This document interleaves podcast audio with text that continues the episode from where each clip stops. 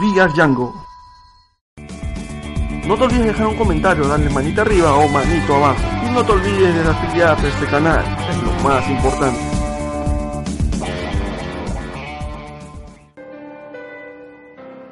Muchos pensaban que era un terrorífico personaje creado en Internet, que nunca existió hasta que empezaron a surgir historias en todo el mundo que lo habían visto.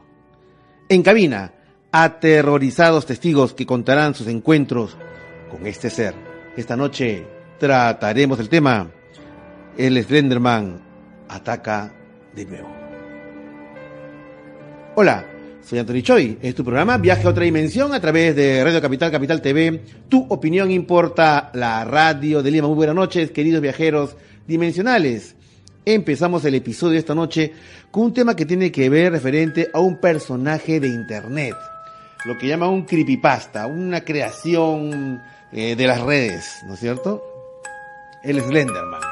En realidad es un personaje que apareció ya hace algunos años, unos, unos 10 años, una cosa así, en el cual parece que fue simplemente una creación eh, de una página web, eh, en el cual este ser, las características que tenía, un hombre muy alto, de brazos y piernas alargados y sin rostro invariablemente vestido de terno formal, terno negro. Fue una especie de creación, como digo yo, de una página de internet, hasta que poco a poco fueron poniendo fotografías, gente que de alguna manera eh, se supone que eran fotografías editadas, ¿no? donde se veía niños jugando en los columpios y al fondo Slenderman. El Slenderman significa hombre delgado, ¿no? Slend. Eh, se veía otra fotografía en que estaba en un bosque y el Slenderman, y así por el estilo. Hasta que de pronto la cosa se convirtió en viral, la cosa se convirtió en un fenómeno de Internet, en el cual mucha gente empezó a llamar, a, a contar historias en las cuales se veía que eh, aparecía este extraño personaje. No como una creación de alguien que había creado un monstruo en las redes, no, sino como algo totalmente real. Y esto es un fenómeno mundial. Esta noche vamos a tener aquí en cabina a testigos, a personas que han visto al Slenderman aquí en Lima. Pero Anthony, esto no supuestamente es una creación de internet, alguien hizo una apuesta, cree, qué sé yo, tantas cosas que se pueden inventar. Bueno, entonces, ¿qué cosa es lo que han visto nuestros invitados del día de hoy? Uno de ellos es un director de cine nacional, hay una periodista también que está incluida, hay una asistente de producción, o sea, son personas profesionales, no son personas que están divariando, que tienen algún tipo de, de disfunción mental, no. Ellos van a contarnos simplemente lo que ellos han visto. Y lo que han visto es nada más y nada menos que el famoso Slenderman. No solamente eso, esta noche también vamos, seguimos con nuestra secuencia verdad o falso. Aquí vamos a invitar a que eh, envíen sus videos y fotos paranormales o de ovnis al 975-379-237 para analizarlos juntos a destacados profesionales. Y como no, quiero anunciarles que acá hay una locura total. ¿Por qué? El día de mañana están todos invitados a, la sesión fotográfica, a la toma de fotografías, a los selfies que vamos a tomarnos con los destacados superhéroes que van a venir acá a Lima, a la Comic Con Lima. Va a estar Thanos, va a estar Gamora, va a estar Batman, va a estar el Capitán América, Iron Man, Spider-Man y todo lo que terminen en Man. Bueno, con eso ya era suficiente. Y encima Anthony Choi, ah, bailando el Gangnam Style.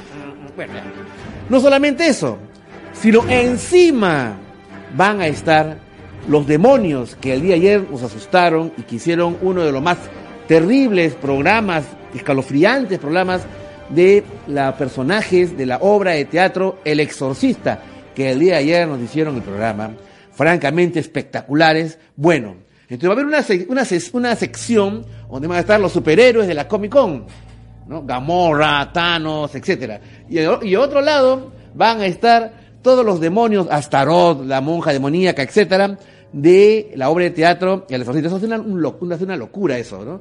Entonces, el día de mañana están todos invitados. ¿eh? acá me dice mi productor, llamó Preciado, claro, muy bien, apropiadamente. A ver, la zona cómic, ¿no es cierto? Donde va a estar Thanos, Gamora, Mazamorra y todo lo demás, ya, ahí por un lado. Y por otro lado, el lugar va a ser la zona terror, donde va a estar todos los demonios y de la película El Exorcista. Bueno, entonces se pide que no vengan los niños solos, lógicamente vengan con sus padres, ¿no es cierto? Este, personas que sufren del corazón, mm, mejor no vengan, eh, presión alta menos, no sé. Pero el día de mañana están todos invitados. 7 de la noche en Avenida Paseo de la República 3866 San Isidro. Todos los caminos conducen al edificio RPP, Vía Expresa o Paseo de la República con Aramburú. Ahí la vamos a estar esperando, tanto en la zona cómic como en la zona terror. Así ya saben, el día de mañana la cita es para encontrarnos, abrazarnos, contarnos las historias, conocernos personalmente, tomarnos fotos, tomarnos selfies, darnos besitos, todo lo que ustedes quieran, ahí toda la gente, la comunidad dimensional, todos los que nos siguen a través de la multiplataforma, radio, televisión e internet, el día de mañana están todos citados a esta toma de eh, eh, toma fotográfica eh, con todos los personajes que digo yo de la Comic Con y de la obra de teatro El Exorcista. Muy bien. Siendo las 2, 10 y 12 de la noche, vamos a, a abrir el... ¿Hacemos el corte? Hacemos el corte, perfecto. Pero dejamos citado, ¿no es cierto? Para que nos llamen al 212 5353 212 5353 para que establezcamos esta comunicación, comunión con todos sus, con todos los oyentes y televidentes, para que nos cuenten aquellas experiencias que tienen que ver con lo desconocido. 10 y 13, pausa, regresamos. Solo por Vía Django. Nosotros sumamente contentos con la cada vez creciente sintonía. Sabemos que estamos liderando, por ejemplo, entre todos los taxistas de, Lima, nos escuchan mayoritariamente, sabemos que nos están empezando a escuchar también en forma creciente, tanto en los microbuses como los mototaxistas, eh, y, así por el estilo. Y nosotros cada cierto tiempo queremos premiar, pues, su sintonía, ¿no? Esta sintonía que agradecemos profundamente. Todo el equipo de Viaje a otra dimensión de Radio Capital. Y por eso que decidimos regalar, eh, ofrecer estos, estos dos, eh, este pack, como dice mi productor, Jean Paul, eh, este Terminator es de la película Terminator, el muñeco de colección, y esta afiche de Anabel 3, ¿no es cierto? Que está acá, Anabel 3. Y bueno, el día de ayer ya salió pues el ganador, ¿no es cierto? Y el ganador nada más y nada menos es que nuestro oyente Renzo Patricio, que esta noche está aquí acompañándonos. Hola Renzo, ¿qué tal? Buenas noches. ¿Qué tal, doctor Anthony? ¿Cómo está? Bueno, felicitaciones, ¿ah? Por haber ganado. Y en este momento hago entrega, pues, ¿no es cierto? Acá tienes el muñeco, ¿no es cierto? Acá está. Ahí está el muñeco de Terminator. Y, ah, perdón, ¿estamos con el micrófono? Ah, ya. Ah, ya. Ok, estamos bien, estamos bien. Y acá también te hago entrega de esta Anabel 3, ¿no? Wow, Muchas gracias. Eh, y gracias a Organa Coleccionistas. Muchas gracias a Organa Coleccionistas en el Centro Comercial Arenales. Gracias por el, Terminator que, a que nos ha dado para ofrecer a nuestros televidentes. Está muy bonito. Pero bueno, cuéntanos, pues Renzo, ¿desde cuándo escuchas el programa? Eh, ¿Desde ayer nomás o ya de cuándo? no, no, yo vengo escuchando el programa hace cuatro o cinco años, cuando estudiaba en la universidad, ¿no? Los fines de semana. ¿Qué estudias? Yo estudié Administración en Negocios Internacionales. ¿Ya y terminaste? Sí, ya acabé, ya soy titulado. Ya. Ah, o sea, tú empezaste eh, eh, escuchando el programa cuando eres estudiante. Claro, los fines de semana que no salía, ahí comenzaba con esas historias, ¿no? La primera que escuché y que me llamó la atención bastante fue lo de la mujer vampiro, ¿no? Ah, la mujer vampiro. Sí, sí. cuando la hace ya hace como dos, tres años, creo. Claro, claro. Ya, ok. Esa sí me, me captó bastante. Más que todo porque eh, digamos, esa zona de Alipio Ponce es muy cargada, ¿no? ¿De qué parte? En Surco vivo. Ah, en Surco. Sí. Sí, pero la zona de Alipio Ponce es bien cargada. es famosa por, por, varias cosas, fenómenos que se dan ahí, pues, ¿no? Sí, sí, es verdad. Ahora, tú me decías algo que, que no te había pasado directamente, pero que conocías mucha gente que le ha pasado, que es uno de los grandes temas de nuestro programa, que es el, el, tema de los humanoides voladores. Sí, sí. ¿Cómo es eh, eso, este Renzo? Bueno, sí, conozco una, una amiga que vive por la zona de Monterrico. eh, ella me, me, comentó que, que efectivamente, ¿no? Por la parte de los cerros, por ahí había visto este humanoide volador, ¿no? Ya. Y viendo los, bueno, los programas también de de usted, eh, escuché los testimonios, ¿no? Y ella me había comentado también a esta hora, cinco y media de la tarde, seis ah, y media. ¿En qué parte los vio? Eh, por la Universidad de San. San, ya. Sí. Ok. Eh, ¿Al final de la primavera podría ser? Claro, al final de la primavera. La parte de esos cerros por ahí. Claro, claro, claro. Que a la espalda está eh, bueno, tenía que en la embajada de Estados Unidos y todo lo demás. pues, Ajá, correcto. Ah, ella lo había logrado, había visto eso. Sí, sí, sí, me comentó, porque justo también es bien fanática del programa Ya. y ahí me comentó, ¿no? Y dije, sí, pues, ¿no? Ahí justo quiso venir hoy día, pero no pudo acompañarme, sí. Ok, bueno, en- entonces eh, quiero agradecerte pues profundamente a ti, eh, mi querido eh, eh, Renzo, por haber, por la sintonía que tienes con nosotros, por seguirnos. Eres un viajero dimensional y espero pues que te haya gustado estos obsequios de, de tu programa Viaje a otra dimensión. No, sí, muchas gracias. De verdad que este ter- Terminator está bravazo y el póster de Anabel Claro. ya sé dónde pegar. Claro, y el día de mañana 20, pues, porque mañana va a ser una, una, una locura total. ¿ah? Mañana no solamente van a estar los superhéroes del Comic Con, o sea, eh, Thanos, Gamora, este, el Capitán América, etcétera, etcétera, etcétera, sino además van a estar los eh, personajes de la obra de teatro El Exorcista, ¿no? Que el día de ayer nos hicieron el programa, no sé si lo llegaste a Sí, ver. sí, lo llegué a ver. De verdad que es bien, digamos, muy vivencial, ¿no? La, la señorita que hace de la exorcizada Sí. wow, fue genial, de verdad, sí. Sí, sí, mucha, hubo muy- ha habido muchos comentarios sobre, sobre lo que pasó el día de ayer.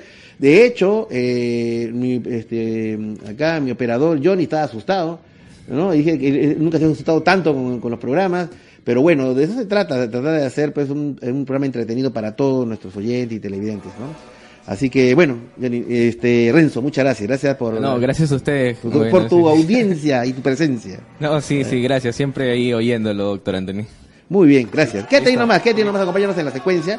Y vamos a abrir la central de Radio Capital para que nos llamen al 212-5353, 212-5353 y empiecen a contarnos sus tan escalofriantes llamadas e historias.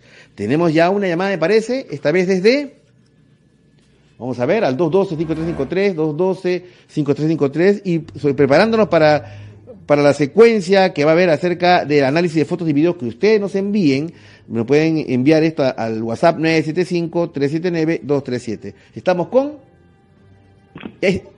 Erika. Hola Erika, ¿qué tal? Buenas noches. Buenas noches, doctor Anthony. ¿Cómo estás Erika? ¿Dónde nos llamas? De Salamanca. De Salamanca. Cuéntanos Erika, ¿qué tal? ¿Qué novedades? Mire, doctor, yo le quería contar que una vez estaba en mi cuarto Ujú. Y entonces este mi pareja siempre se levantaba a hacer, este, se iba a la oficina a las 6 de la mañana ¿Ya? y siempre a esa hora entraba una niñita. Entraba una niñita. ¿Ya? Sí, sí, entraba y se, se, se, pues, se sentaba en la, en, la, en la esquina de mi cama ¿Ya? y jugaba, jugaba conmigo. O sea, como, o sea, no, yo la miraba que ella jugaba como que no me tocaba, pero sí sentía su, su manito, Ya, o sea, rozar encima de, de, de mis piernas, Sí. pero solamente. No la podía ver la cara, pero sí miraba que era una niñita vestidita de blanco. ¿Y por qué no le podías ver la cara a este Erika? No, no se dejaba ver. Ah, no se dejaba. No ver. se dejaba ¿Tú ver cuántos años tenías ah, en- entonces?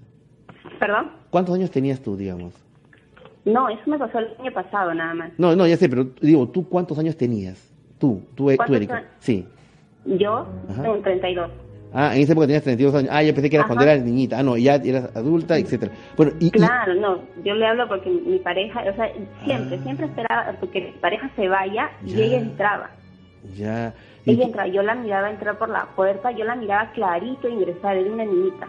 Ya. ¿Y cómo reaccionabas? ¿Qué hacías? Me quedaba así paralizada, quería ver, trataba de buscar su carita para saber, o sea, quién es, pues no, Claro. y no, nada, No nada, no, ver. no podía verla. Ya. Luego, Sí. pasó ya, este, pues, un familiar mío me dijo que pusiera incienso y que y rezara. Ya. Incienso y rezara. Entonces, eso fue lo que hice. Sí. Y realmente sí, no la volví a ver la niña. Pero una, una, una noche, Sí. así vi entrar por la puerta una señora vestida de blanco y vino de frente, me tocó la barriga. Y te tocó la De barriga, frente. pero tú, estabas- tú estabas esperando. No, no, yo estaba echada en mi cama. ok, ya, Y entonces vino de frente ya. y me- se, se agarró su mano, estiró y me puso su mano en mi barriga y me puso fría, Fría. sumamente fría, me puso helada la barriga. Ya, ¿y luego qué pasó? Yo no sé realmente qué fue eso. ¿Qué fue eso? No, ni yo puedo explicarlo porque directamente tocó mi barriga. ¿Y no tuviste ninguna consecuencia, nada malo, todo tranquilo? Ya, solo sentí heladita, helada, mi barriga lo sentí bien fría. Ahora, primero una niña y luego una señora, una mujer, me dices tú, vestida de Ajá. blanco. Justo el día de ayer hicimos un programa, ayer, anteayer hicimos un programa sobre eh, la horripilante mujer vestida de blanco. Mucha gente ha visto este tipo de personajes, ¿no? Yo también lo, lo, lo está contando. Muy Y ahí ya, ya no tuviste más experiencia de ese tipo, digamos.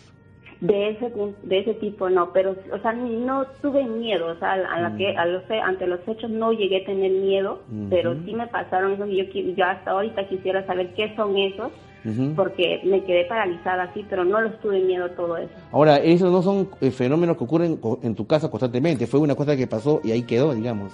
Claro, o sea, cuando Mm, la niñita sí venía constante, Ya. constante. Hasta que pero- dejó de venir. Sí, cu- cuando me mandaron a poner un incienso y Ah, que ah, rezara. Ok. Ok, Ajá, bueno, mira. Y de la señora sí, no sé qué, por qué tocó mi barriga y ahí quedó. Qué raro, ¿no? ¿Tú tienes hijos? No, Ya. no tengo. Ok, ok. Bueno, uno siempre piensa en, en, en qué en la relación de tocar la barriguita con el tema de hijos y todo eso, ¿no? De hecho, este, a veces hay eh, apariciones fantasmales que son una cosa rara, digamos, ¿no? No es, no es que la casa esté pesada, esté encantada, nada, sino son hechos aislados que ocurren, suceden, a veces asustan y ahí desaparecen. A diferencia de otras Ah. casas en las cuales sí es constante. Ahora, ¿por qué en tu casa, a esa hora, ese momento, bueno, hab- habría que ver hay tantos factores que pueden influir la presencia paranormal, desde el lugar donde uno, uno construye, que puede ser sobre ex- eh, cementerio o, o huacas o lugares donde alguien ha fallecido, de a eso hasta de antiguos pobladores que hayan vivido en esa casa y haya sucedido, algún evento. Todo esto, o también que la persona, la persona que ve y que oye, este, sea una persona pues, este, que tenga evidencia, ¿no? Entonces son factores que uno puede analizar y ver, bueno, cuál es el, ahí el predominante. Bueno, Erika, gracias. Ay. gracias. Sí. Sí, Ok, listo Erika, gracias, gracias por tu llamada, un fuerte abrazo. Vamos a escuchar la siguiente llamada de Silvia. Hola Silvia, ¿qué tal? Buenas noches. Hola, buenas noches. Hola Silvia, ¿de dónde nos llamas? Del Callao. Del Callao. Cuéntanos Silvia, ¿qué tal? Allá sí, quería comentarle mi historia. Ajá. Y Escuchamos. yo estaba trabajando en ese momento de seguridad en un conocido estadio de acá de, de Lima. Ya. Eh, entonces, este, en esa ocasión había tocado amanecido. ya. Eh, eh, por si acaso era el Estadio Nacional. ya, con tu risa dijiste todo. Hay un, hay un salón que se llama el, ay, no sé si es, el Salón de las Américas, ¿ya? Salón de las Era Américas. así es. Es un salón, es un área que Sí. es bien pesada. Ajá, Siempre todos los compañeros decían que era un área bien pesada. ya. Entonces en ese momento usted sabe que en la madrugada llega un momento que da sueño. Claro. Entonces como que fuimos a dormir de a dos personas, Ujú. pero esa persona ya sabía y me dice yo no entro ahí. Ya, Y yo, ¿pero por qué? claro. No, no, yo no. Yo Ah, no me quedo entro en, ahí. en esta zona de acá. Como que un costado del salón. Ya. Había otra área más pequeña. Ok. Ah, y yo pues incrédula me meto al sitio Tú sí te metiste al Salón de las Sí. Américas. Ok. Sí, yo sí. Ya. Eh, me recosté en uno de los sillones cómodos que habían ahí. Claro. Y sí, pues efectivamente, empecé a quedarme dormida. Ya. Y ya cuando estaba, digamos, entrando en un sueño más profundo, sentí pues que me empezaron a ahorcar. Ahorcar. Sí. Y quería levantarme y efectivamente no podía. No podías. Y en un determinado momento sentí que me elevé. O ¿Te sea, el, el, el, mejor dicho, el sillón Ya. se levantó junto conmigo. Wow. Fue bien horrible, Qué sí. cosa. Hasta que en un momento ya usted sabe que el cuerpo seguro lucha, ¿no? Claro. Lo- logré zafarme, ¿Ya? abrir los ojos y y ya pues no. Sí. Quise volver a quise levantarme y como Sí. que me estaba jalando otra vez el sueño. Entonces Ya. me levanté ya del todo y no me dio tiempo ni a prender la luz, nada, abrí la puerta y salí. Saliste aquí corriendo. sí, la verdad que sí. O sea, eh, el tema es ahí que eh, te estaban ahorcando. Así es, y todos los compañeros saben. Saben eso. Te inmovilizaban. Así es. Y encima te ese- elevaban. Exacto, sí, era bien pesado, sobre todo ese sitio. Y, y no dice la gente por qué ahí, por qué ese Salón de las Américas, el Estadio No, Nacional? porque es un salón de conferencias. Así es. Así es, y entonces este va uf, cantidad de gente. pues, Claro. ¿no? sí, todo el estadio es pesado. Sí. Pero esa área mucho más. Hay un área también donde murió, no sé si recuerda, un muchacho eh, que le cayó una bombarda. El que, el que- que le cayó una bombarda en la cara, ¿no? En Sí. Ya, pero, ese- pero después fue en la tribuna. Sí, pero esa sí, o sea, nosotros tenemos que caminar todo eso. Ya. Y esa zona también es bien pesada. Ah. Sí. Bueno, muchos hablan del el tema pues de la tragedia del Estadio Nacional de la década del 60, el partido Perú-Argentina. Ah, sí, ¿no? eso también se siente, este, se siente murmullo de gente. Creo que hubo hace muchos años también, este, hubo una mata una muerte ahí, una, una muerte. hubo una tragedia que murieron cerca de 300 personas. en no pudieron salir, creo. Claro, eh, empezaron a- en el partido Perú-Argentina, este, estaban protestando a la gente porque habían anulado un gol a los Se- peruanos. Se, sienten, se sienten murmuraciones, este, Eso me han dicho. sí. Eso- es bien feo. Eso me han dicho. Y bueno, sería interesante de repente, Jean Paul, ir a, a hacer un programa allá en el estadio. Es un tema pendiente. Claro, sí, sí. Gracias, doctor. Gracias, mi querida Silvia del Callao. ¿ah? Sí, es un tema pendiente. Bueno, eh, eh, ¿hacemos otra llamada? ¿Hacemos el corte? Vamos a hacer el corte. Vamos a hacer el corte. De esta manera empiezan, ya empiezan las llamadas. Estamos calentando motores. Estamos calentando motores. Esta noche el tema, ya saben, el Slenderman. ¿Mito o realidad? Lo han visto en Lima. Y de eso vamos a tratar después de la pausa. Ya retornamos. Solo por Vía Django. Estamos preparando programas muy especiales para ustedes, queridos amigos. Pronto estaremos viajando a provincia, eh, trayendo información para ustedes fresca, fresquita.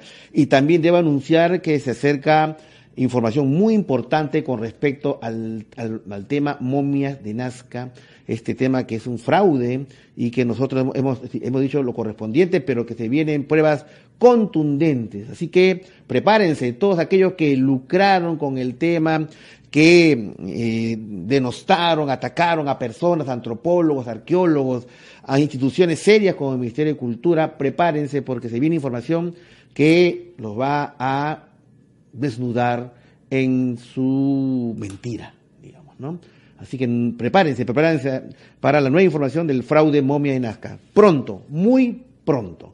Bien, llamadas de ustedes, queridos amigos, al 212-5353, 212-5353. Estamos ahora con Laura. Eh, Me, me alegra mucho que muchas damas nos están llamando y eso es muy, muy, muy bonito, interesante, la- la- el- creciendo el público femenino, porque antes teníamos más la percepción, la percepción que yo tenía que había más público masculino, pero ahora no, se está compensando. Hola Laura, ¿qué tal? Buenas noches. Hola, doctor, ¿qué tal? Buenas noches. Muy bien, Laura, ¿de dónde nos llamas? Desde San Juan del Urigancho. Muy bien, cuéntanos Laura, ¿qué tal? ¿Qué novedades? Bueno, doctor, yo Sí. la verdad quería contarle mi experiencia ahora que usted estaba hablando respecto a esta película. Ya, ok. ¿Qué pasó? Bueno, yo recuerdo que estaba en casa viendo hace tiempo una película que era así tipo de terror. Ya. Y bueno, en realidad yo a veces este, no creo mucho en estas cosas, pero me pasó algo extraño cuando estaba viendo esta película. ya. Porque pasó? comencé a, comencé a escuchar así como que sonidos. eh, me pareció, o sea, pensé que era de repente algún ruido, ¿no? Que Claro. estaba pasando en casa, ¿no? No le di mayor importancia. No le diste Pero importancia. luego, cuando terminó la película, Sí. este, me fui a dormir, todo normal. Ya. Y en la madrugada comencé Sí. a escuchar ruidos. Entonces pensé, no puede ser algún gato o algún vecino, alguna cosa así. Ya. Pero no, este, resulta que comencé a ver algún tipo de sombras. Sombras. Ent- sí. ¿En dónde? ¿En- ¿En, Entonces- tu casa? ¿En la sala? ¿En dónde? No, no, estaba en mi cuarto. En tu dormitorio. Dime, dime una Sí. cosa, Laura, antes que sigas con tu relato. ¿Recuerdas qué película era? O un poco difícil, ¿no? Sí, era este, Damián. Ah, Da- Da- ¿Damián el Toyo? No. Eh, Damián, eh, ah, se cortó la llamada, Laura.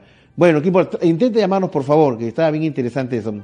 Eh, seguramente era la película La Profecía, ¿no? Que habla de Demian y la profecía. Estamos con, me dijiste, Milagros. Hola, Milagros, ¿qué tal? Buenas noches. Aló, buenas noches, doctor Choi. Hola, ¿qué tal? ¿De dónde nos llamas, Milagros? Del INSE. Muy bien, cuéntanos, Milagros. Bueno, mi, mi hermana quiso, ah, mi hermana fallecida quiso ahorcarme. ¿Cómo fue eso? Mm, ahora en la tarde estaba descansando. ¿Hoy día ha sido eso? Sí, Hace unas horas. A ver, Milagros, ¿qué pasó? Eh, estaba descansando y, y, mm, o sea, en mi sueño En tu sueño. la vi, pero, o sea, mi dormitorio tal y como es y apareció por la puerta y me reclamaba algo. Me decía, por eso no, no me, eso no me gusta de ti. y estaba medio agresiva y saltó encima de mi cama. Yo sentí como saltó y no, no me dejaba respirar. Ya, eh, Milagros, eh, tu hermana ha fallecido, me dices. Hace dos años. Hace dos años, ya. Y tú en este, era un sueño lo que tú me estás contando, ¿no es cierto? Eh, eh, mm, era real porque yo sentí como saltó encima de mi cama Tú la viste, te re- estaba reclamando. y me desperté. Y te despertaste. Este, ¿y qué piensas? ¿Por qué? ¿Por qué? Eh, vamos a, vamos a ponernos, bueno, yo- vamos a, a pensar de que en principio ha sido pues un sueño, o más bien diría una pesadilla, ¿no es cierto? Eh, porque es un, su hermana, es un ser querido y que, que haya hecho Es eso. que yo no, Pero- no, no sí. nos llevábamos muy bien. Ah, ya. Pero bueno, antes de que ella se fuera, arreglamos las cosas. Conversaron. Sí, ¿Ella pero... ¿Era mayor que tú o menor que no, tú? menor, la última. La, la última hermana. Y, y entonces, ¿por qué crees? Vamos a pensar que ella se ha tratado de comunicar contigo, o efectivamente se ha comunicado. ¿Y por qué crees que tendría esa actitud, es- esa actitud, este Milagros? Mm, No sé, hace, hace una semana también sa- sabía que era ella, este, porque no mm, sentí una presión horrible en el pecho y no podía respirar y me asusté. Ya. Bueno, en el Mm. hipotético caso que fuera tu hermana, ¿no es cierto? Entonces, hay algo, al- eh, cuando hay este tipo de presencia, es que hay algo pendiente, algo que todavía se tendría que ver o aclarar. Mm, Siempre el tema de las misas, este, mira, hacer una misa a, a tu hermanita, ¿no? Para O, que o tal descanse. vez quiere que le ayude con algo. Claro, claro, pero eso es una cosa. Lo que yo no entiendo es el ataque. O sea, siempre se, se dice dentro de las teorías espiritualistas que los fallecidos, sobre todo los familiares, se tratan de comunicar con nosotros en sueños. Esto está, se entiende. Lo que no logro entender es por qué, la, entre comillas, la agresividad, ¿no? Porque tú cuentas que salta encima tuyo y te trata de ata- atacar o ahorcar, y eso es lo que no, no cuadra ahí, no cuadra ahí, ¿no? Entonces, Eh, eh, mm, tal vez este estará frustrada o algo así. Mm, porque cuando estaba viva este Sí. no o sea siempre me trataba de hacer problemas. Mm, ya. aunque bueno igual sí, arreglamos las cosas pero Claro. Ahí No sé. eh, la única persona que puede saber de qué se trata en tu fuero interno eres tú, este Milagros, ¿no? Entonces yo lo que te diría es simplemente que trates de analizar fríamente la situación, que si hay alguna cosa pendiente, hay algo que no no quedó claro. o, o ¿no? tal vez porque sus cenizas están en mi casa No necesariamente, ¿ah? No necesariamente. Hay cuántas personas este, tienen las cenizas de sus familiares en su casa y, no- y no- y todo está tranquilo, ¿no? Entonces ahí se tendría que, en, en- en meditación, fíjate, en meditación, tratar de hallar una respuesta con respecto a eso. o qué, Y qué en- y en necesita qué ayuda necesita. Así es, así, hacer la pregunta y acostarte, ¿no? Pero lo que no me cuadra es eso del ataque, eso, hay algo ahí que no cuadra y la única persona, como te voy a repetir, eres tú, mi querida Milagros. Gracias, gracias por, Mm. por, tu, por tu contarnos y tu, tu experiencia. Jessy 40, otra llamada esta vez de, de Max. Hola Max, ¿qué tal? Muy buenas noches. Muy buenas noches, doctor Choi. Muy bien, ¿dónde lo llamas Max? De Surco. De Surco. Cuéntanos Max, ¿qué tal? ¿Qué novedades? Eh, sí, doctor Choi, este, bueno, tengo una experiencia acá con un, vi un demonio. ah, Un viste un demonio. Entonces, Sí. ¿en tu casa? Sí, correcto. ¿Cómo fue esto, Max? Resulta que justo para esto había nacido mi, mi sobrino. Tu sobrino. Y estaba en construcción mi casa. Ya. Todos teníamos que dormir este, en la parte de arriba porque estaban construyendo todo. Ya. Mm, De mi cuarto se ve pues prácticamente casi el cielo. Y en eso veo de la escalera como que alguien estaba subiendo. Alguien está subiendo la escalera. Sí, Ya. Por un momento pensé que era mi gato. Tu gato. y de repente, Sí. este, de un momento a otro, Sí. mm, sentí que algo como que me miraba de a lo lejos. Alguien te miraba. Sí, correcto. Ya. Ok. Y de pronto esa cosa se acercó hacia la hacia mi cama como como que si me estuviera esperando a que yo me duerma o que o que esté dormido, ¿no? O me habrá pensado que yo esté dormido. Claro, o sea, te estaba lo que se dice acechando. Ajá. Ya. Y de repente no pude moverme. Y sueño. puso como que su, su mano encima Ya. de mi cama Sí. y en una de esas tomo, tomo la reacción, la fuerza de voluntad y agarro y le llego a tocar la espalda y era como una cosa peluda. Tú le llegaste a tocar la espalda a, esta entidad y era una cosa peluda. Ajá, era una cosa peluda Ya. y agarró Sí. y se fue Ya. y bajó rápidamente y ya desapareció en el baño. No la pude ver más. No pudiste ver más. Sí, pero sí tenía una estatura más o menos de medio, medio metro, así. Ah, era un ser pequeño, un homúnculo, como se dice, de medio metro. Ya. Sí, correcto. Ahora, entre eso y decir tú que es el, el de la cola, ¿por qué aseguras eso, mi querido Max? Porque tenía la en la parte de, en la parte de la cabeza le vi como que pequeñas cosas este que le sobresalían cuando corrió. Como cachos ya y solamente esa vez te atacó nada más. Bueno eh, de ahí ya no había ya cosas este paranormales respecto al nacimiento después del nacimiento de mi sobrino pero sí este esto fue sí lo más fue lo más fuerte. Lo más fuerte. Tú dices que a partir del nacimiento tu sobrino como que la cosa paralizó los fenómenos no, no, no. Este, Por el contrario, aumentaron un poco. Ah, caramba. ¿Y, actual, ¿y actualmente? Actualmente no, ya han bajado. Han bajado. Sí, han bajado. Sí, bueno, eh, eh, eh, es otro de los misterios porque hay épocas en las cuales aumenta más y ahí, que, ahí habría que ver pues, también. Es un tema de muchas causas que podría pasar. Pero qué interesante. ¿Y por qué en tu casa un ser de esas características, no? Qué extraño, qué extraño. Bueno, Max, ok, muchas gracias, ¿ah? Gracias por compartir tu historia. Okay. muchas gracias. Ok. Y ahora tenemos la llamada de de John. Ahora están llamando los caballeros. Hola John, ¿qué tal? Buenas noches. Buenas noches, me hablo de Chorrillos. Desde Chorrillos, donde se encuentra la mujer bestia del cementerio de Santa Rosa. Cuéntanos, John, ¿qué tal? ¿Qué novedades? John, ¿estás ahí? sí, sí, sí, le escucho, le escucho, le escucho. Cuéntame, ¿qué tal? Eh, bueno, mi, experiencia, cuando particularmente a mí este, cuando yo salía a dormir, sí.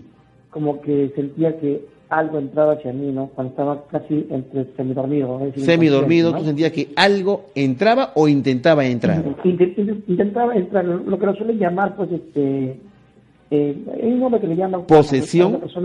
No, no, no. no. Este, acá, no, no eh, viaje astral, desdoblamiento.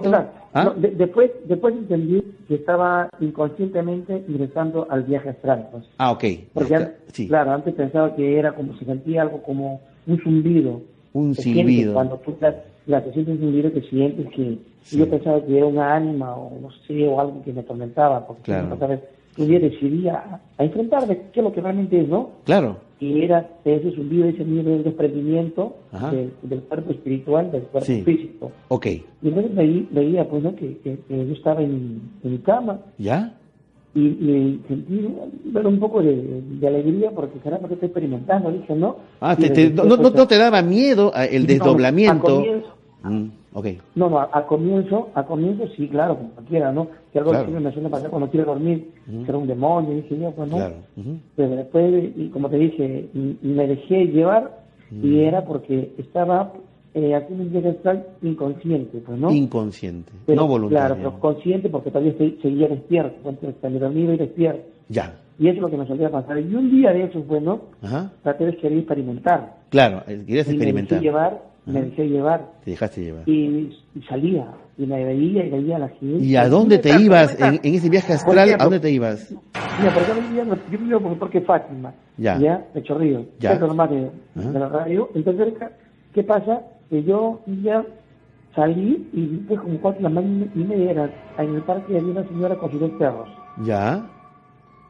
Y entonces yo me regresé, mi cuerpo entré y me desperté, me cambié y fui al parque a mirar y, efectivamente estaba, la, señora. y sus dos perros paseando. ¿verdad? Uh -huh. emoción, pues, ¿no? Como que... Claro, era real. Este, era real, pues, ¿no? Claro, claro, muy bien. Y después, y hace muchos años también pasó lo mismo. Ya. De que me estaba buscando un tipo en sueño y, y, yo, yo partí con miedo. y él efectivamente era la persona que me estaba buscando. Okay. Muy bien. Un tema, ¿no? Muy bien, John. Muy bien, John. Bueno, gracias, gracias por comentar tu historia. Esto de los viajes astrales es un tema que debemos tratar, ¿ah? Los viajes astrales. Es un tema que a mucha gente le pasa, sobre todo cuando está muy estresada. Eso es salir el alma del cuerpo y él, y sin miedo, exploró, ¿no? 10 y 46, pausa, regresamos. Solo por Vigas Django. Un saludo a toda la comunidad dimensional que nos escucha a través de radio, televisión e internet. Un saludo a estén más allá de Lima, más allá del Perú, o quién sabe, ¿ah? más allá de las estrellas. Em, el tema de esta noche es un tema muy interesante, ¿no? Es un poco en que estamos en la frontera entre la realidad o la fantasía. Cuando nosotros en internet, por ejemplo, vemos muchos videos que dicen que son virales, etcétera, y dicen, bueno, realmente los han inventado, son fake, eh, no son reales, etcétera. Y mucho material eh, de tipo terrorífico, a veces simplemente eso es creado, no, no existe, no es real. Hay, hay justamente con Jean Paul veíamos imágenes de diferentes videos alucinantes de ovnis o seres extraños y al final pues son hechos por computadora. ¿no? Pero hay un, tema que es muy interesante acerca de los llamados creepypastas, ¿no? o aquellos personajes misteriosos, monstruosos, que aparecen en internet, ¿no? en las redes y los chicos los difunden, pero al final se sabe de que son simplemente creaciones. ¿no?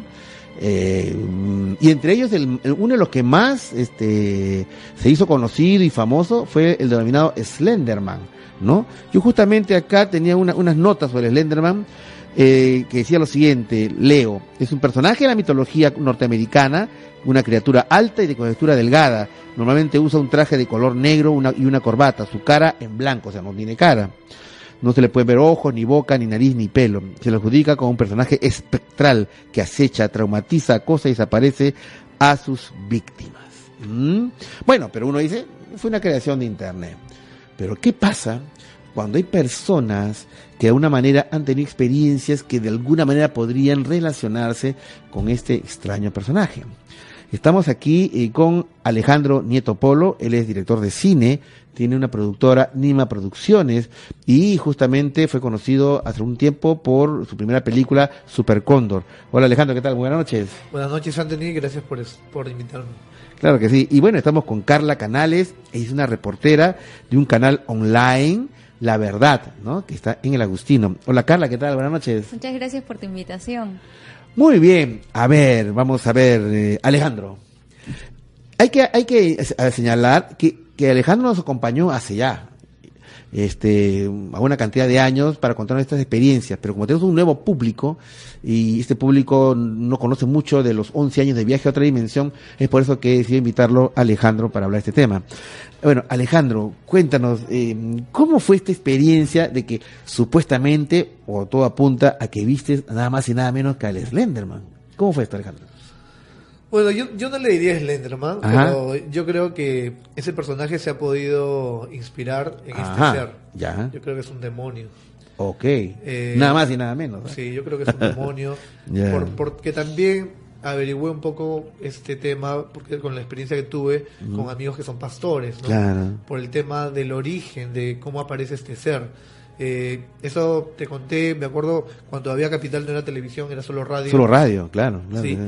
Eh, cuando yo estaba en el colegio, estaba en sexto de primaria, ya. Eh, uno de mis compañeros del salón tenía un vínculo con este ser. Yo no, yo todavía no, no sabía. Un vínculo que, eh, bueno, nos tocó hacer un trabajo eh, escolar. Ya. Y él me contaba sobre sueños extraños que él tenía. ¿Estás en sexto? De primaria. De primaria, Hace mil años.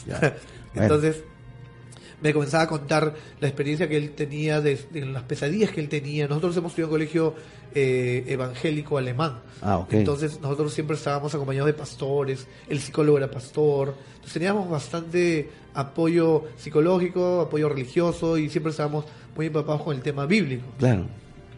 Pero él era un chico que era bien alejado del tema religioso. No le gustaba el curso de religión. Ya. Eh, a pesar de estar en un colegio de orientación religiosa, ¿no? Sí. Ah. Y yo desde, desde niño siempre he dibujado, siempre he hecho historias como cómics, historietas. Entonces así empecé yo haciendo historietas, cómics y eso es lo que después llevó a, apuntar a mi carrera, ¿no? Y en el caso de él, él dibujaba muy bien, dibujaba demonios, dibujaba demonios bien detallados. Entonces una vez se me acercó y me dijo, oye, este, ¿por cómo, ¿cómo se te ocurren hacer historias tan chéveres?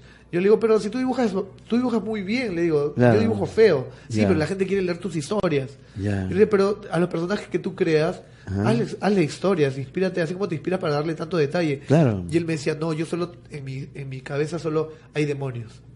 Solo hay demonios. y solo dibujaba demonios. Solo dibujaba demonios. Mm. Luego cuando nos tocó hacer el trabajo que te, que te conté, eh, él me comenzó a contar sus pesadillas. Ya sus pesadillas eran extrañas y hablaban sobre temas del, del Nuevo Testamento, sobre el, Apocalipsis.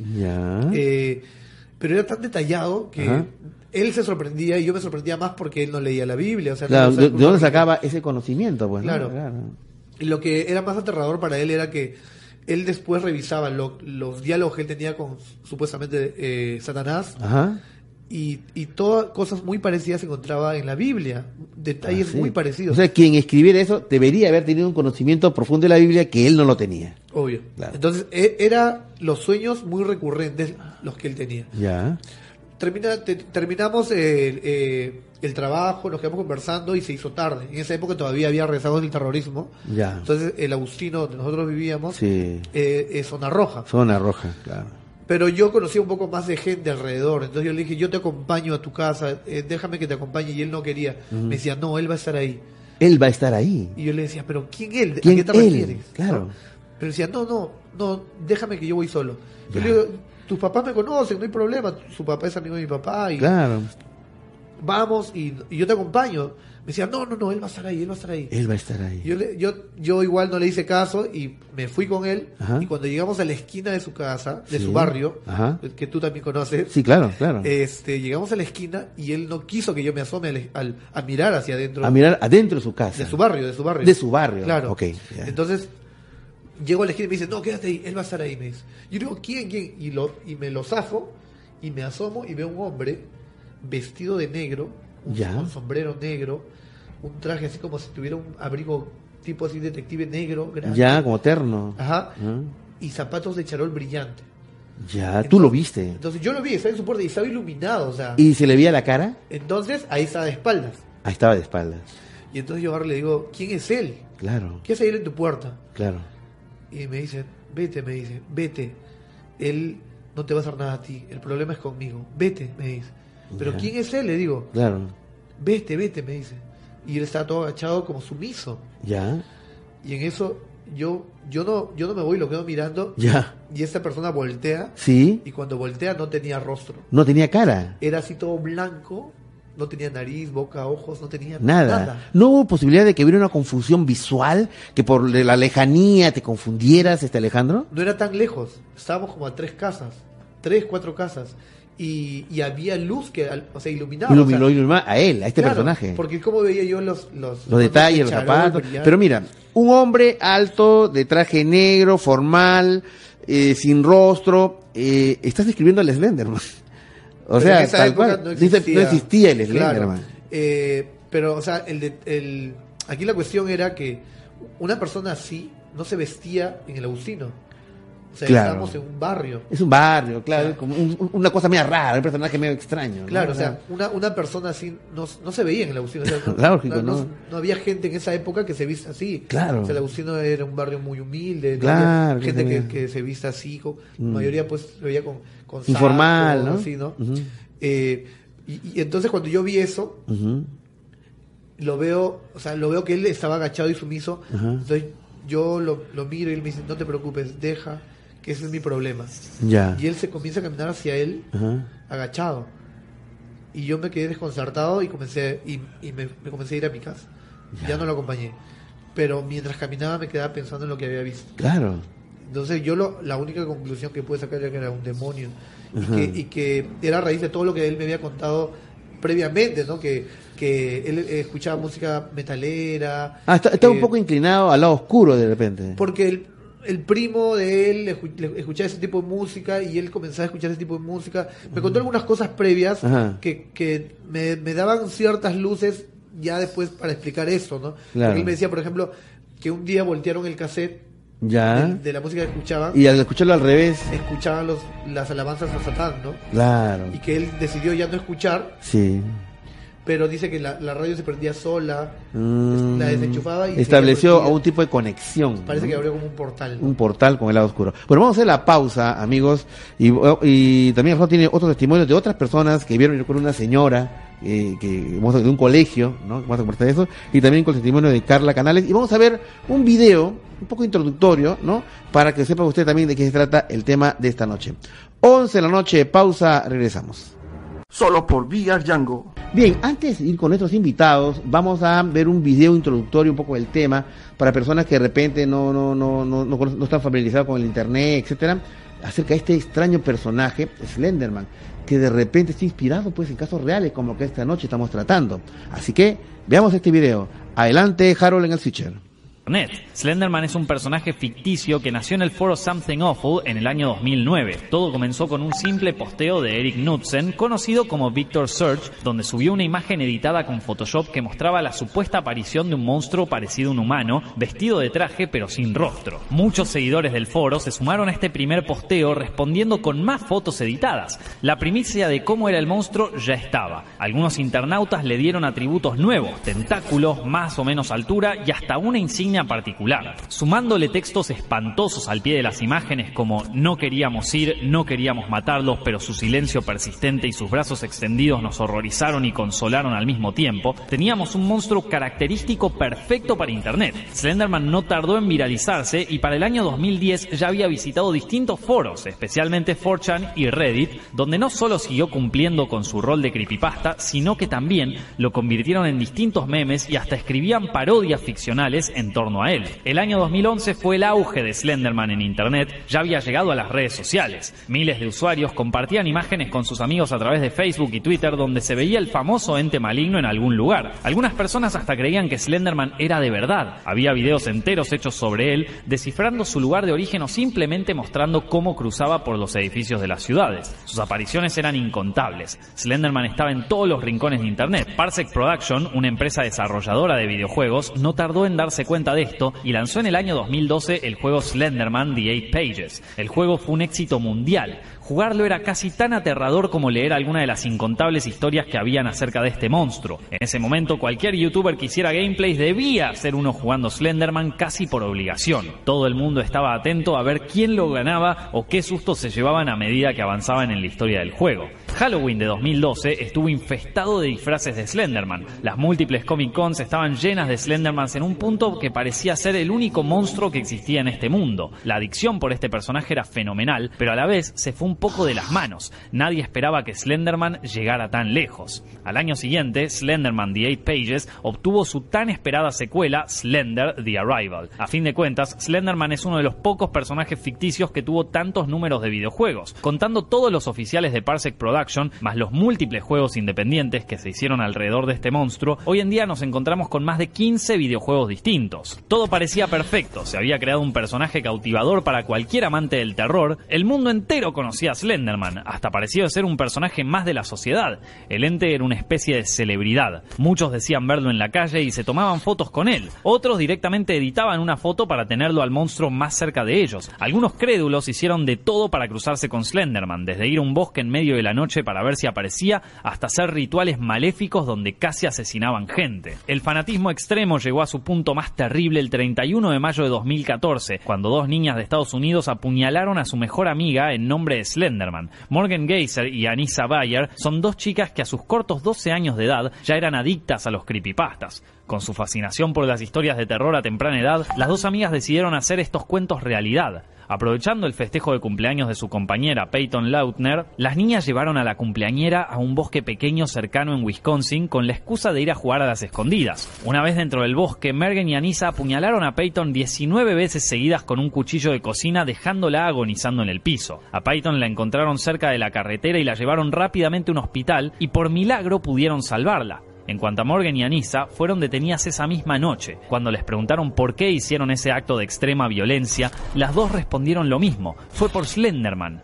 Según ellas, Slenderman las perseguía y manipulaba para que ellas fueran sus súbditas. Luego del proceso indagatorio, se determinó que las niñas no eran aptas para ser juzgadas debido a sus trastornos psicológicos tras decir que también habían hablado con Voldemort y las tortugas ninjas. Eric Knudsen, el creador de Slenderman, habló al respecto solidarizándose con la familia, pero decidió no dar ninguna entrevista después de este suceso. Sin embargo, la histeria por Slenderman claramente no terminó allí. Otro tributo al monstruo se mostró en YouTube bajo el formato de serie web. La serie de terror sobrenatural llamada Marvel Hornets es una creación independiente de Troy Wagner con una duración de 133 capítulos cortos en forma de falso documental. La historia de un grupo de jóvenes acechados por la presencia de Slenderman fue vista Bien, queridos amigos, ustedes se dan cuenta, el fenómeno de Slenderman es un típico fenómeno de Internet, ¿no es cierto? Uno entiende eso y cómo a veces hay temas que se pueden pues viralizar.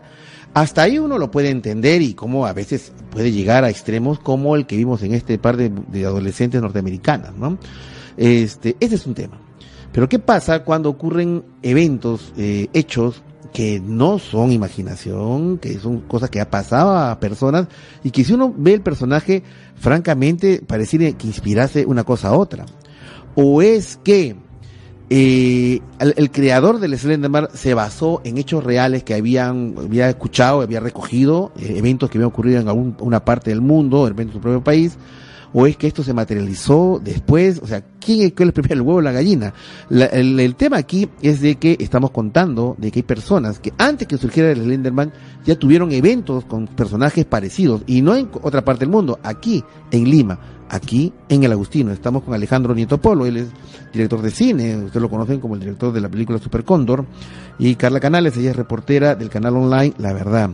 Bueno, Alejandro, eh, has contado esta experiencia temprana que tuviste con este ser, que si uno se pone a pensar y dice, no, Andrés, este es un demonio, me dices, y, entonces uno se pone a pensar en, estas chicas norteamericanas que podrían haber sido influidas, ¿no es cierto? Tal como ocurre con los rituales satánicos, que son influidos a realizar determinadas cosas.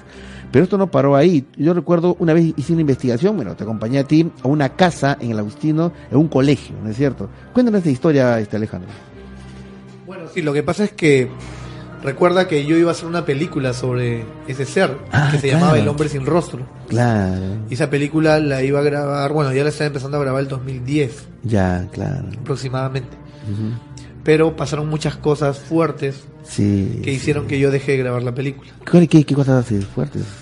Bueno, una de las cosas fue que el niño Ajá. De, que... Que iba a ser el papel principal, me parece. Claro, que iba a ser el papel principal, este vivía en el colegio, o sea, la casa, la casa que alquilaban a ese colegio, eh, el, el, verdadero amigo mío, el que vivió la historia conmigo, al que ese ser lo tenía esclavizado, sí, sí, sí. lo vimos en la puerta del colegio. Lo volvieron a ver. Y resulta que él era profesor de primaria. Ajá. Y yo me lo llegué a ver a él después de muchos años. Ya. Luego, eh, él yo te, yo te, ¿te acuerdas? Yo te conté que la última vez que lo, que lo vi a él fue esa vez que vimos a este ser, luego él se salió del colegio. Sí. Luego me encontré con él cuando teníamos 18 años. Ajá. Y él estaba vestido todo de metalero, no me mm. miró, así pasaba de frente como, como su, mirada así perdida, como si estuviera drogado. Nunca me saludó, nunca pasaba de frente nomás. Y, y la, la, la, última vez que ya lo vi fue cuando ya estaba grabando la película. Ajá y como profesora. Y yo me asusté porque, o sea, antes de eso se me había aparecido en el colegio donde... Este supuesto Slenderman se había aparecido en ese colegio. No, no, o sea, este... Eh, mi amigo, el que no me hablaba desde la última vez que vimos a este ser, se me apareció en el colegio donde yo estaba dictando talleres de cine. Ya. Yo estaba poniendo el periódico mural y, y me llama por mi nombre y yo volteo, lo miro y me queda mirando como diciendo que él sabe algo, porque para eso yo ya había había dado la entrevista. Claro, que iba a hacer una película sobre, sobre este personaje. Así es. Y justo después de eso él se me aparece y me dice, ¿qué haces aquí? ¿Qué es de tu vida? Claro. Y luego me, dice, oye, yo le dije, ya me tengo que ir, que estoy haciendo esto. Me dice, nos vemos pronto. Y luego de eso que me dice, nos vemos pronto, lo vi en la puerta de la casa del niño que hacía el personaje de él. Entonces, y luego ya pasaron otras cosas más fuertes. Y al final tú desististe de hacer la película. Sí, ya no quise hacer la ¿Por película. Qué? Lo que pasa es que pasaron cosas muy feas. Por ejemplo, el niño que hacía el protagonista, eh, a su hermanito le, le, vino un tumor en el cerebro y falleció a los pocos meses. Ah, caramba.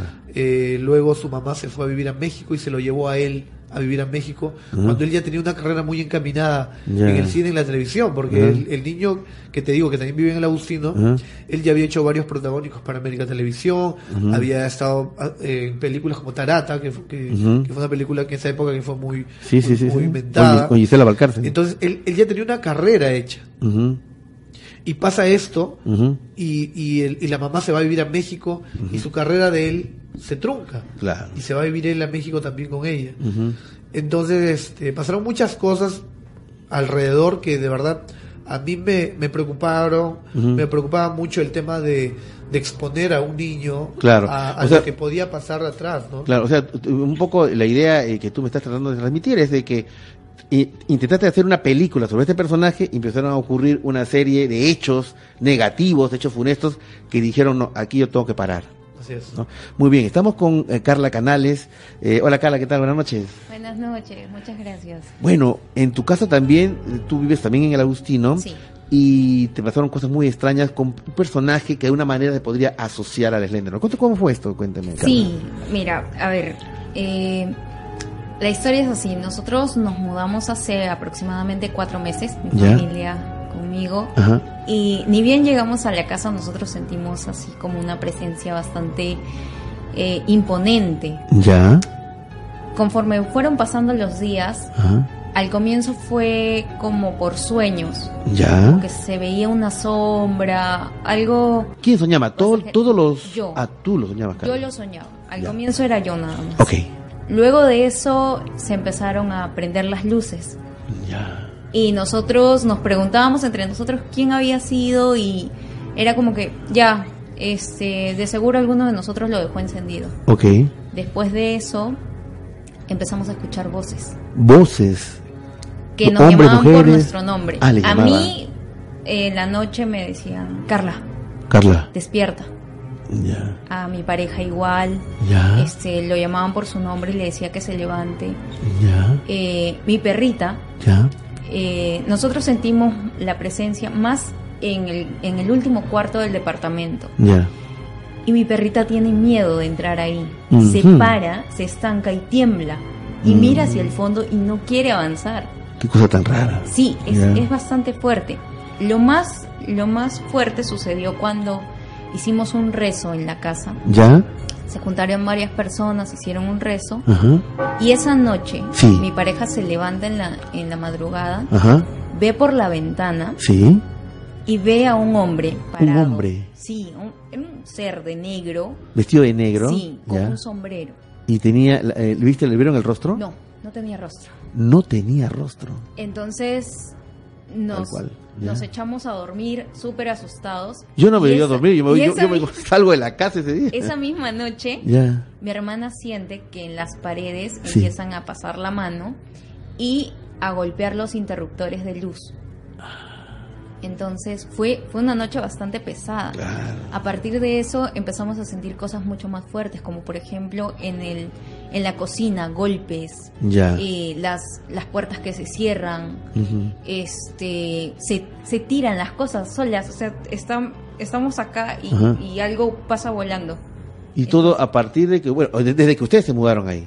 Sí, Muy bien. la sensación ha sido bastante fuerte y la dueña de la casa, bueno, las personas que viven en la casa junto con nosotros, este, ya nos habían comentado ya de Ujú. esta, de esta situación. Fue por eso que hicimos el rezo. Ahora, eh, eh, es una cosa interesante. Vamos a hacer la pausa en este momento. Vamos a seguir después eh, con, eh, con las historias que tienen nuestros invitados. Eh, y también, como no, de repente por ahí hay personas que han tenido experiencias al respecto.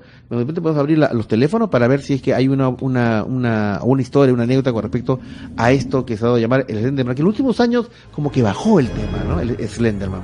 11 y 17, pausa, regresamos. Solo por VR Django. ¿Existe el Slenderman? ¿No supuestamente es una creación de internet? Estamos con Alejandro Nieto Polo, él es director de cine, y con Carla Canales, reportera eh, de un canal eh, online, La Verdad. Y eh, están contando sus experiencias con el tema del, del- de un ser que uno envía la descripción y francamente está asociado al Slenderman. Eh, Carla, eh, me contabas detalles de que la casa que te mudaste con tu pareja vieron al ser, pero no solamente lo vieron una vez, vieron otras veces, inclusive este ser intentó acercarse a usted. Cuenta cómo fue esa, esa Claro. experiencia. Eh, cuando él se levanta Ajá. de la cama y lo ve por la ventana, Ya. él estaba parado en el techo de la casa del costado. ¿Quién? Eh, eh, este, ser. Este ser, sí. Ya, lo vieron. Cuando, sí, cuando él lo ha visto, me Sí. dice, levántate, mira. Y yo no me quería parar para nada. Entonces eh, me dice, se está acercando. Se está acercando. Y se empezó a acercar. Ahí es cuando él se... El, el Slenderman se empezó a acercar a ustedes. Se empezó a acercar a nosotros. Entonces es ahí cuando él se tira a la cama, se tapa y me dice, duérmete, duérmete, duérmete. Y nos dormimos. O sea, terminamos... Yo, no, yo la verdad no, me podría dormir sabiendo que una cosa así se está acercando, ¿no? O sea, Aparte de eso, también, Sí. también te quería comentar, eh, la señora que vive en la casa, que es el departamento al costado del mío, me comentó justo antes de hacer el rezo, y fue por esto que lo realizamos, que este su nieto había tenido un hecho traumático. ¿Su nieto? De la señora que vivía en esa casa donde vieron al Slenderman. Lo habían este ¿Qué pasó con el encerrado en el baño. ¿A quién? Al niño. El niño este lo encerraron en el baño, el niño empezó a gritar, a correr, a, golpear. La puerta. Sí, que lo saquen y no podían ingresar al, al baño. Cuando han entrado, el niño pequeñito, tres años tendría, le dijo, este, ayúdame, me quiere llevar. ¿Me quiere llevar? ¿Quién? Era era entre el susto y la señora sabía quién, de quién se trataba porque ya lo había visto. Claro. Y curiosamente, cuando uno eh, ve las historias del Slenderman, habla siempre del tema que se quiere llevar a los niños.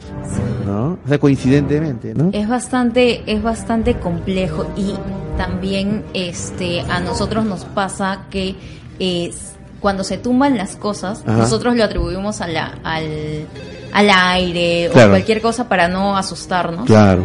Pero nos sucedió que afuera de mi cuarto, donde yo lo vi parado ¿Ya? en una noche, eh, tengo un florero en el que he puesto bastantes globos y cositas.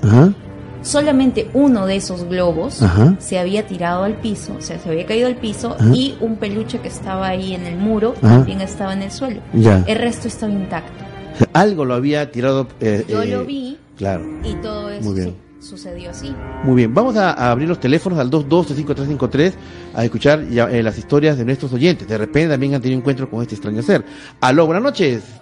Estamos con Carmen. Hola Carmen, buenas noches, ¿cómo Hola, estás? Doctor, ¿cómo estás? Bien. Siempre lo veo. Ah, gracias. ¿De dónde lo llamas, Carmen? Ya, hace tres años mi sobrina vio este personaje para eso yo no, no lo conocía. Ya. Ella me dijo que era como eso de las 10 de la noche. Ya. Ellos, este, no, ella no sabe por qué motivo, o sea, se fue para su cuarto. Ya. Y, de la, y, se, y se fue para la ventana, para la calle. Esto es en Surco. surco en Surco, Surco Viejo, Surco Pueblo. ¿Ya? Sí, eso está por Jorge Chávez con Roosevelt. Ok, sí conozco. ¿Ya? Y ya, entonces ella se puso a mirar por la ventana y este y en eso que ve a este personaje, o sea, que era como la mitad del poste, porque por ese lado hay bastante luz, entonces, y, y, dice que ella como que se quedó paralizada, no pudo moverse, ella quería llamar a su mamá porque estaban, ¿no?, en la sala, y este, no se podía mover. Y, y, que los brazos lo tenía muy largo, que le llamó la curiosidad porque era un personaje con traje. ¿Con traje? No tenía rostro. No, tenía, rostro. Era blanco y su corbata media roja, algo así. Y los brazos y los brazos largos. Sí, brazos largos, como casi llegaban este, al piso, así por un poco llegan al piso. es, la descripción tal cual del Slenderman, o sea. Que no lo podía creer, y para, para hacer, o sea, ella, ahorita tiene 16 años y se acuerda tal cual. Y este y de eso que más o menos se demoró calculando su mamá, porque dice, ¿por qué te has demorado tanto? Entonces más o menos que fueron como 7 minutos que se quedó estética y dice que como que entraba de la avenida Jorge Chávez como que se metía para Roosevelt. Entonces ella se, fue, no le comentó en ese momento nada a su mamá, se puso se, eh, se puso a comer, pero dijo un ratito, ahorita vuelvo y se va de nuevo al cuarto a mirar por su ventana y dice que seguía caminando, pero en ese momento como que en la calle no pasaba ni un auto, no había ninguna persona y más o menos a esa hora de las 10 de la noche suele haber carros todavía. Claro pero entonces ella lo sentía así como que silencio total y no se escuchaba mm. nada, no pasaba ni un auto ni nada. El efecto. Entonces, y después ella vuelve, ¿no? entonces como que después le, contó a su mamá y se mm. puso como que nerviosa. y entonces comenzó a averiguar y todo y, supo más de ese personaje. O sea, e, en Surco Pueblo Slenderman. Surco Viejo. Ajá. ¿Qué es Surco Viejo sí. Surco Pueblo? Bueno, gracias. está escuchando el programa, justo le avisé ahorita. Ya. Y, y, y, que me, me, refrescara su historia, porque ella siempre me menciona, entonces siempre conversábamos y todo. Y en su casa también han, han visto como una, un personaje como de sombrero que las mira. O duendes también han visto, ¿no? Muy bien, muy bien. Ok, muchas gracias, gracias por compartir tu historia. Ahora tenemos... gracias. Tenemos la, la llamada de... Y tenemos la llamada de Jean Paul, él es psicólogo. Ahí vamos a recordar con él. Jean Paul, ¿qué tal? Muy buenas noches. ¿Qué tal, Anthony? ¿Cómo estás? Muy buenas noches. Buenas noches. Jean Paul Prado. ¿Qué tal, Jean Paul? Cuéntanos, ¿qué tal? ¿Cómo estás? ¿Qué tal, hermana? ¿Cómo estás? Eh, no soy psicólogo, soy hipnoterapeuta. ah, hipnoterapeuta. Ah, muy bien. Sí, adelante, por favor, Jean Paul. Quiero escuchar tu comentario. Eh, te comentaba, eh, justo estaba escuchando tu programa y veía que hablaban del Slenderman. Ok. A través de las sesiones de hipnosis, muchos pacientes recuerdan una imagen que representa en todo caso el mal, que vendría a ser el famoso Hatman, más que de Slenderman, el Hatman. El hombre con sombrero. El hombre con sombrero y con capa. Y con capa. Y cuando, y es, eh, bueno, cuando te lo encuentras en estas sesiones de hipnosis y la persona reconoce este personaje, sin necesidad de conocerlo, ni haberlo visto en televisión, ni en internet, ni nada, aparece voluntariamente, es que generalmente en personas que tienen muchos traumas, muchas fobias, eh, mucho miedo, porque aparentemente se alimenta de este temor de las personas, ¿no? Eh, no tiene rostro, igual que el Slenderman, pero a diferencia del Slenderman que es más grande y no tiene rostro y tiene los brazos largos, este es un poco más bajo, pero tiene un sombrero y una capa que cubre su cuerpo, ¿no? Ahora, esta representación del mal, eh, cuando tú ya le dices a la persona que vas a retirarla, o sea, le dices directamente a Slenderman a través del paciente que vas a retirarlo de su, de su rebaño, pongámoslo de esta manera, sí. Eh, como que se aleja sin decir absolutamente una sola palabra, o sea, no, no, no se interrelaciona con el hipnoterapeuta, pero sí se aleja tranquilamente dejando a la persona. Y la persona se recupera, ¿no? Como si entendiera que ya la persona pidió ayuda y puede salir de las eh, huestes de esta este ser, ¿no? Claro. Pero eh, te hablo de personas que ni se conocen, que son X, que no tienen ni siquiera conocimiento del tema, pero ven este personaje con mucha facilidad, ¿no? Eh, eh perdón, ¿cuál era tu nombre? Jean Paul, me dijiste. Jean Paul. Me, gustaría, digamos, recoger un poco tu, tu, tu, interpretación del punto de vista psicológico. Eh, digamos, tú piensas que de repente son representaciones que están en el inconsciente colectivo de la gente, un poco siguiendo la, la escuela de Carl Jung, ¿no es cierto? Que son eh, personajes que están en el inconsciente colectivo y por lo tanto solamente son estrictamente mentales o psicológicos y representan el mal, o es que de alguna manera podría haber algún tipo de presencia energética independiente del pensamiento de las personas. ¿Qué piensas tú como psicólogo, Jean Paul? Mira, tranquilamente, si ya está dentro del inconsciente colectivo, mm. adquiere cierta energía. Y cuando ya adquiere esa energía, tranquilamente puede adquirir los beneficios de este personaje que se, que se le da en el momento que entra en el inconsciente colectivo. Recuerda que nosotros somos uno y podemos crear, también tenemos la potestad de crear, ¿no? Claro. Entonces, una vez que este personaje entra dentro del inconsciente, del inconsciente colectivo, tranquilamente puede adquirir todas las virtudes que le, que le adhieren, ¿no? E, e, eso, eso lo tengo claro, pero eh, vamos a ir un poquito más, y vamos a ir rápido, caramba, de repente, para invitarte, me parece interesante. Eso lo entiendo, de repente hay personas que tengan traumas, que tengan ese tipo de cosas y que de una manera identifican su mal con eh, un personaje, un personaje arquetípico, esa es la palabra, arquetípico, ¿no es cierto? Hay un arquetipo del mal. Y lo identifican y puede ser coincidente, así sea de la China, de Sudáfrica, de negro, capa, sombrero y sin rostro. Ya, eso lo entiendo. Pero casos como por ejemplo que nos ha contado Alejandro Nieto, que él, mm, que sepa, no tiene trauma, nada, él tranquilo estaba entrando eh, y ve un, al, ser, o el de, o el de nuestra, invitada Carla, que estaba con su pareja, tranquilo, no están pensando, y de repente lo ven en la, en la ventana. ¿Cómo podría explicarse eso, no? O sea, no sé. Bueno, es que, es que existe otro plano, existe un plano en el que estos seres sí son reales, ¿no? Ahora, por ejemplo, yo te voy a contar un caso, te voy a contar un caso que también puede ayudar a, hacer esto un poco más nítido. Eh, eh, Jean Paul, te voy a pedir un gran favor, mira, estamos enganchados contigo, a mí me interesa mucho eh, el, aporte desde la ciencia, ese es alucinante porque de una manera nos alimenta a aterrizar el tema. Quédate con nosotros, por favor, Jean Paul, eres psicólogo, vas a hablar acerca de Slender, es muy interesante tu, tu visión, hacemos el corte y regresamos contigo, ¿te parece? Sí, no hay ningún problema. 11.31, pausa y seguimos con el Slenderman. Ya regresamos. Solo por VR Django. Este tema del Slenderman es muy interesante, ¿no? O sea, aparece como una creación de Internet. Sin embargo, hay personas que han visto personajes parecidos y similares, anécdotas. Eh, es algo eh, simplemente creado, eso fue tomado de la realidad, existe lo que se llama arquetipos en, la mente de la gente, que todo el mundo cuando representa, representa siempre un ser así, o es que existen otros planos de realidad. Eh, un oyente, Jean Paul, él es psicólogo, eh, estamos conversando con él y un poquito vamos a, hablar rápidamente acerca de, eh, de, también sus propias experiencias. Jean Paul, este, ¿estás ahí? Muy bien. cuéntanos la experiencia que ibas a contarnos, ¿cómo fue esta, Jean Paul?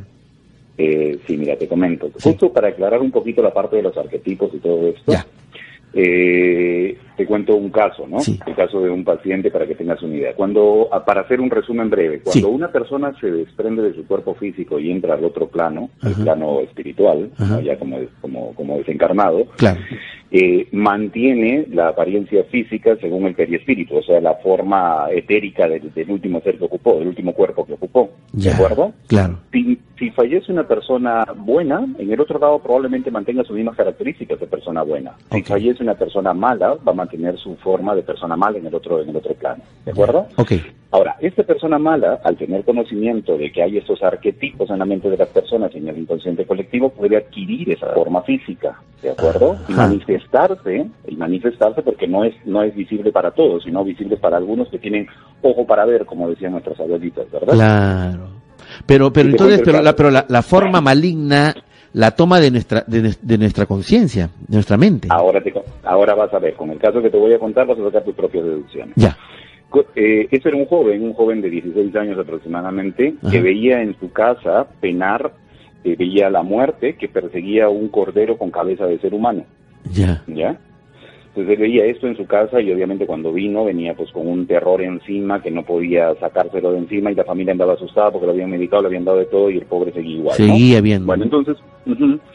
Entonces cuando eh, a través del estado de trance llego a contactar a este espíritu que tenía esa manifestación de la muerte, le pregunto, ¿no? Este, ¿y tú eres quién? Y me dice la muerte, ¿no? Porque el, el espíritu se puede contactar a través del paciente, ¿no? Y dice, soy la muerte. Pues entonces yo te digo, ok, ¿La muerte quién? ¿Qué muerte eres tú? Y el chico la describía pues como eh, eh, el arquetipo de la muerte, ¿no? Calavera. Con su calavera, con su capa encima y toda la cuestión, ¿no?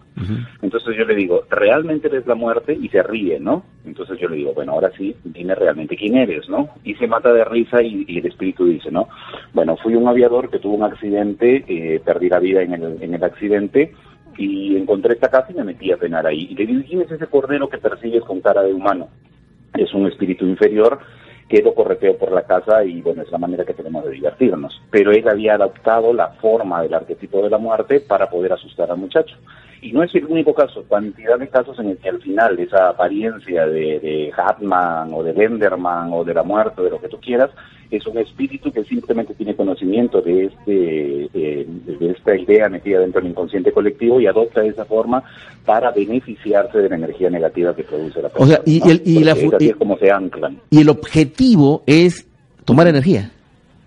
Sí, el objetivo en realidad de estos seres eh, negativos, o sea, cuando no pueden trascender y subir a la luz para anclarse a su plano astral bajo, ellos necesitan tener esta energía constante negativa para poder nutrir. Muy bien, muy bien, Jean Paul. Gracias, gracias. Yo te voy a pedir porque dejes tu teléfono. Me gustaría de tenerlo como invitado, ¿no es cierto? Para hablar de uno de esos temas que es sumamente interesante. Muy ilustrativo tu explicación, Jean Paul. Muchas gracias. Y bueno, quiero agradecer. Ok, un abrazo. Quiero agradecer profundamente a Carla Canales, reportera de de La Verdad, de Canal Online, y Alejandro Nieto Polo, eh, director de Nima Producciones, por su presencia aquí. Y bueno, eh, señores, si hay una forma de comunicarse con ustedes, adelante, por favor. Bueno, yo quiero agradecerte por la invitación y mandar bueno, un saludo grande a toda mi gente de los talleres de cine que estoy dictando. Ah, hay muchos muchos este, niños que participan del taller de cine de Nima Producciones y bueno, ellos también me han contado historias muy parecidas y en otra oportunidad te contaré. Y también pues vamos a estar en Comic Con también ah, eh, con El Cóndor, porque estamos promocionando la película El Cóndor en Nueva York y la serie Rivera el Protector, que es la, la, serie que estamos ahorita grabando. Ah, caramba, qué bien. Entonces este, yo también espero verte a ti en el Comic Con. Y bueno, síganos en redes sociales con la página del Cóndor en Nueva York y también en la página de Rivera el Protector. Muy bien, y a ti Carla, gracias también por tu presencia aquí. Muchas gracias a ti por haberme invitado. Eh, pueden seguirme en mis redes sociales como Carla Canales en Instagram y en Facebook eh, como La Verdad del Agustino y también como DR Custom. Muy bien, gracias muchachos por venir esta noche. Gracias a ti. Ya tengo una idea más clara, ¿no? El Slenderman. Muy bien, vamos a hacer la pausa y luego de esto vamos a entrar a un tema interesantísimo. ¿Verdad o falso? ¿Qué es nuestra secuencia? Con los videos y fotografías que nos envían ustedes, queridos amigos, nuestros especialistas van a dilucidar, ¿es verdad o es mentira esa foto de ese fantasma o de ese ovni? Con todo esto regresamos después de la pausa. Ya regresamos. Solo por Vía Django. No sé, se dice disculpa a las personas que escuchan el programa y después de la noche no pueden dormir. Pero después duermen placenteramente, ¿eh? o sea, yo creo que no hay problema. Se relajan, se relajan con el programa. Eh, la secuencia que tenemos verdad o falso, tiene que ver con el material que ustedes nos envían las fotografías, los videos que ustedes tan amablemente, los viajeros dimensionales, los oyentes y televidentes de la multiplataforma radio, televisión, internet, nos envía y nosotros decimos, bueno, será verdad, será mentira, será la vieja del otro día, no sabemos. Entonces está acá con nosotros Carlos Guamán, fotógrafo profesional y director de videos, y Miguel Flores, editor de videos. Ellos son especialistas y les pedimos su opinión, ¿no es cierto? Eh, para saber si esto que estamos viendo es tal cual, una fotografía genuina, de un avistamiento ovni o una, un video real de un, de un fantasma, ¿no es cierto? Entonces, eh, señores, ¿cómo están? Buenas noches. Buenas noches, Andori. Pues ya son casi caseritos, ¿sabes? Ya estamos caseritos acá ya. muy bien, muy bien. Eh, claro que sí. Vamos a, inmediatamente, para no perder ni un segundo, vamos a, me dicen que hay una fotografía que ha sido tomada aquí, en Radio Capital. Ah, mira. A ver, quiero que, eh, mi, mi, productor, eh, Jean-Paul Preciado, me cuente acerca de eso. Jean-Paul, buenas noches. O, o, Muy buenas noches, mi estimado doctor Anthony Choi. Es verdad, el día de hoy vamos a ser lo más descriptivos posibles porque nos ha llegado un material visual eh, bien interesante. Usted lo tiene eh, detrás de usted, lo tenemos en pantalla. Y eh, le voy a dar el pase a Johnny, quien justamente es el protagonista de esta foto, y usted también eh, nos va a dar todos los detalles para describirlo lo más posible para radio, porque eso sucedió el día de ayer. Mi querido Johnny, te doy pase. Hola Johnny, que, opera. Johnny, ¿cuántas buenas noches? Buenas noches. El día de ayer vinieron estos estos este actores. actores de la, de la película de la película digo de la obra de teatro El Exorcista. Claro me llamó mucho la atención en el que estaba caracterizado de una monja terrorífica no la monja demoníaca. Exactamente. Y me gustó no me gusta el personaje porque vi la película de de, claro, de, de, que trata ese tema. Y entonces le pedí una foto. Le llamé, ponte acá atrás mío para tomarme una foto, así como jugando. Un selfie, ¿no? Un selfie. Y hoy quería subir la foto en la noche, el programa, y me doy cuenta con en la calavera que tiene en la mano el chico, se ven unos ojos. Ojos. Sí, ojos. y la calavera no tenía ojos. No tiene ojos. Claro, estaba, estaba vacía. No. A ver, eso, eso implicaría, querido, para los amigos de Radio Capital, está la foto del actor que se disfrazó de monja demoníaca y, y, nuestro operador, Johnny, está haciendo un selfie, se ve a este personaje terrorífico. Es la monja que aparece en la película El Justamente la monja, ¿no? La, de la monja, en la monja, claro, pero, bueno, en fin. Y, tiene en la mano izquierda una calavera. Esta calavera, lógicamente, tiene las cuencas oculares vacías. Sin embargo, en la, en la foto dice que eh, aparece con ojos. Entonces, lo que va a pedir es que amplíen, ¿no es cierto? La única forma es, si es que se puede, ¿no? Ampliar la fotografía para poder apreciar estos supuestos ojos, ¿no es cierto?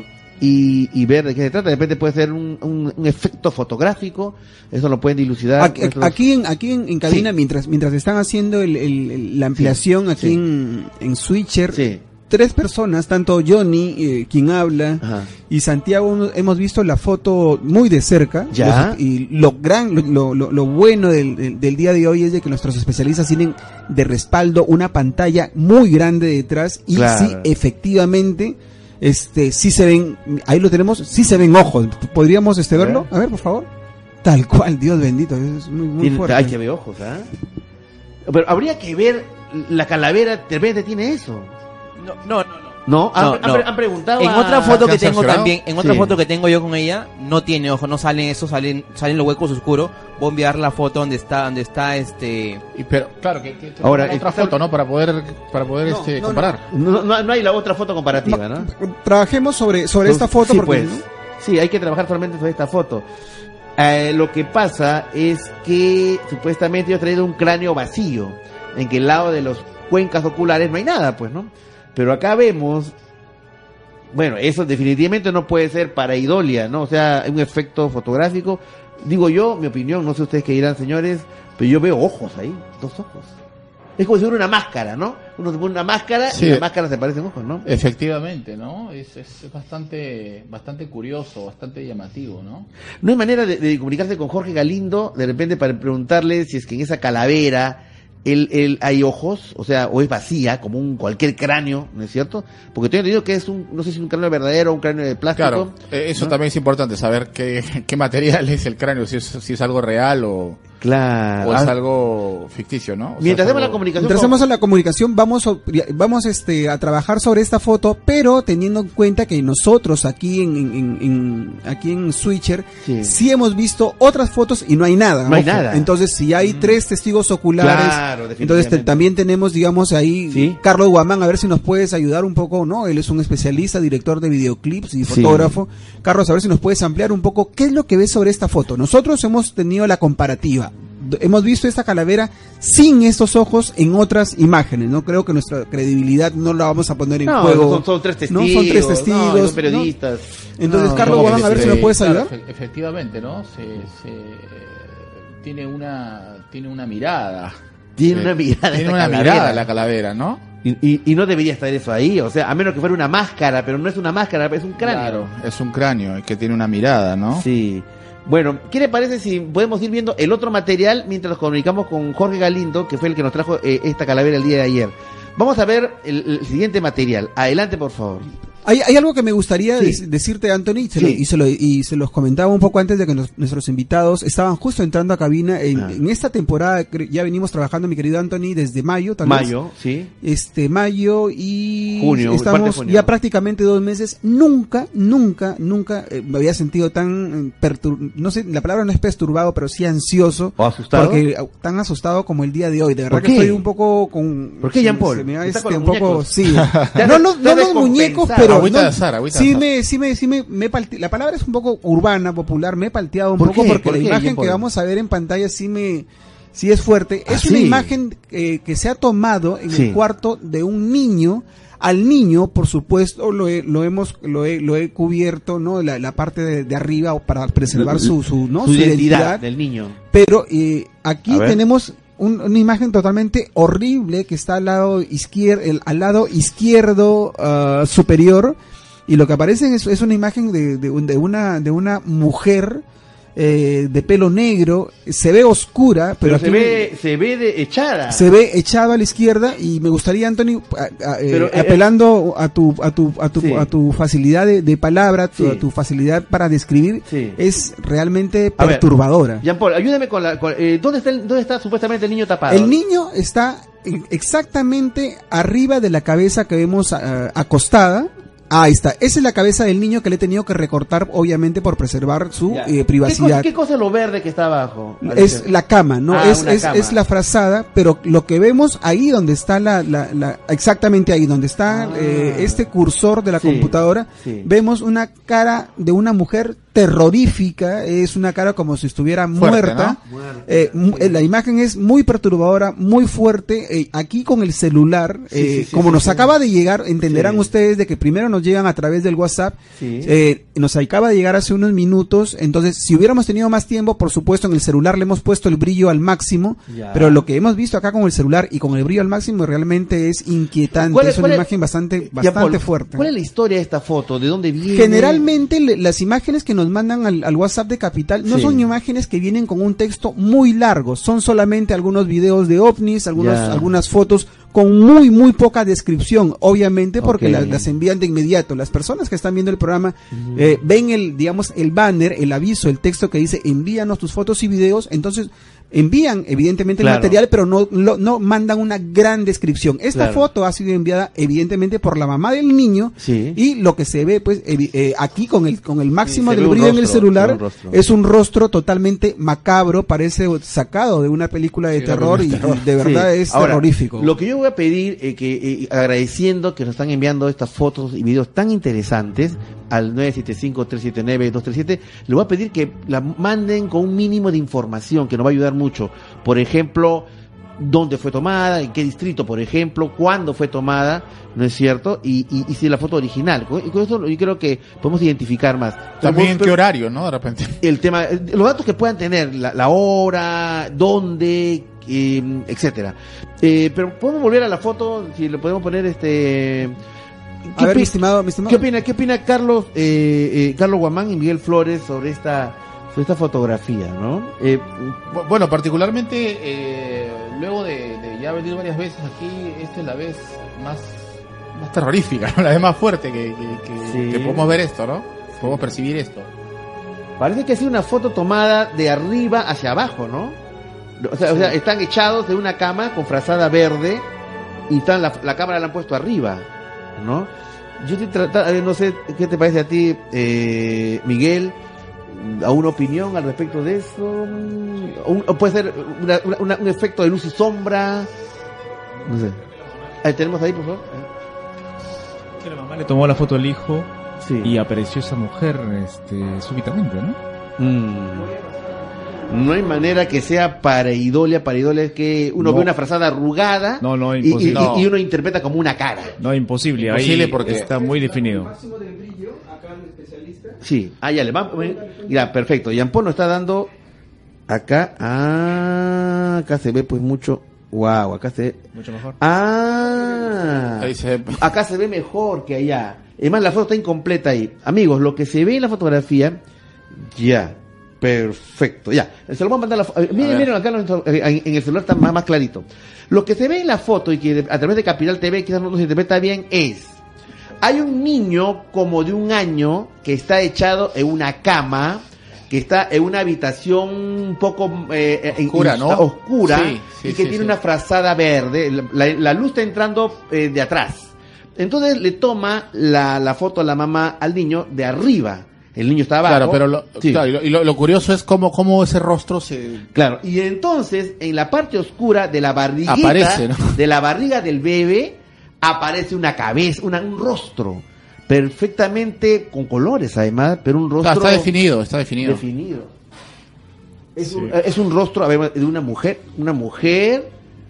Eh, a ver. Una mujer con ojos rojos. Con ojos rojos. Y se parece curiosamente a la cara de la bruja del, de los dibujos de Blancanieves y los siete enanos. Pero, pero incluso, pero incluso, la, pero incluso el rostro es mucho más, este, más duro, ¿no? O sea, tiene cierto, cierta, cierta cruel, tiene crueldad, ¿no? La, la, transmite crueldad. No, eso no puede, eso no puede ser ni para idolia. Este, e, es como si el chico, el niño tuviera un polo y en el polo tuviera un, un impreso de una cara. Claro. ¿No? Entonces sale así pero yo no creo que ninguna mamá le va a poner a un niño una cara demoníaca en su foto. Y además yo lo veo como que hay hay proporción, hay hay tercera dimensión. No sé usted qué, qué, le, qué piensa. Sí, este, de hecho, de hecho, claro, como dices, hay, hay, hay una tercera dimensión, ¿no? De hecho, también habría que ver... Eh, por ejemplo, ¿no? Saber lo que te decía hace un momento, el tema del en qué momento fue tomada y en qué circunstancias el niño se encontraba de repente emocionalmente también, ¿no? Claro, es en, el, en, el, en, la oscuridad, está la barriguita, ¿no? El pecho, la barriga, y ahí aparece... Este, estamos escuchando al aire, Jean Paul. No, me, Ahora, estoy temblando de miedo, en serio. Estoy muy, muy aterrado. estoy aterrado. Sí, fuerte, fuerte. Oye, ¿no, se parece un poco al rostro de la, de la monja demoníaca? Sí, yo estoy. discúlpenme si mi voz está temblando. Eh, disculpen si es que eh, eh, se ha, salido al, aire, pero sí estoy muy, muy, muy aterrado. No, nunca había visto una foto de esta, de esta magnitud. Es terrorífica, es muy, muy fuerte. Muy fuerte. No, porque imagínense ustedes que tengan un, niño en la, en la, oscuridad del cuarto, le toman una foto y, en la barriguita del bebé aparece este rostro.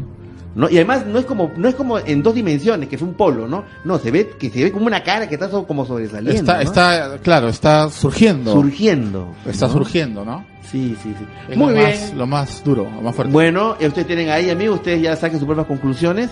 Vamos a ver el siguiente material. Vamos a ver el siguiente material. Y si tenemos la comunicación con Jorge Galindo, el, el tema del cráneo con ojos, francamente que es bien, como dicen los chicos, bien palteante. ¿eh? A ver, acá, ¿qué cosa hay aquí? Este, vemos, eh, es un selfie. Es una foto familiar. Ya. La, yo le doy un poquito de contexto. adelante, es, una, es, una, es, una, foto familiar para quienes nos escuchan. Sí. Son tres personas las que debían salir. Tenemos a una, una persona mayor de edad, por supuesto, al lado izquierdo, con dos pequeños. La foto está difuminada, obviamente, para preservar un poco la, la, privacidad. Y lo que no debería salir es eh, este, este, esa especie de, de, de, persona, ente, espíritu. ¿Dónde? ¿Dónde está eso? Al, al, medio. ¿Al medio? de sale de una forma bastante bastante clara, como si se hubiera parece que tuviese de espalda, parece cabello.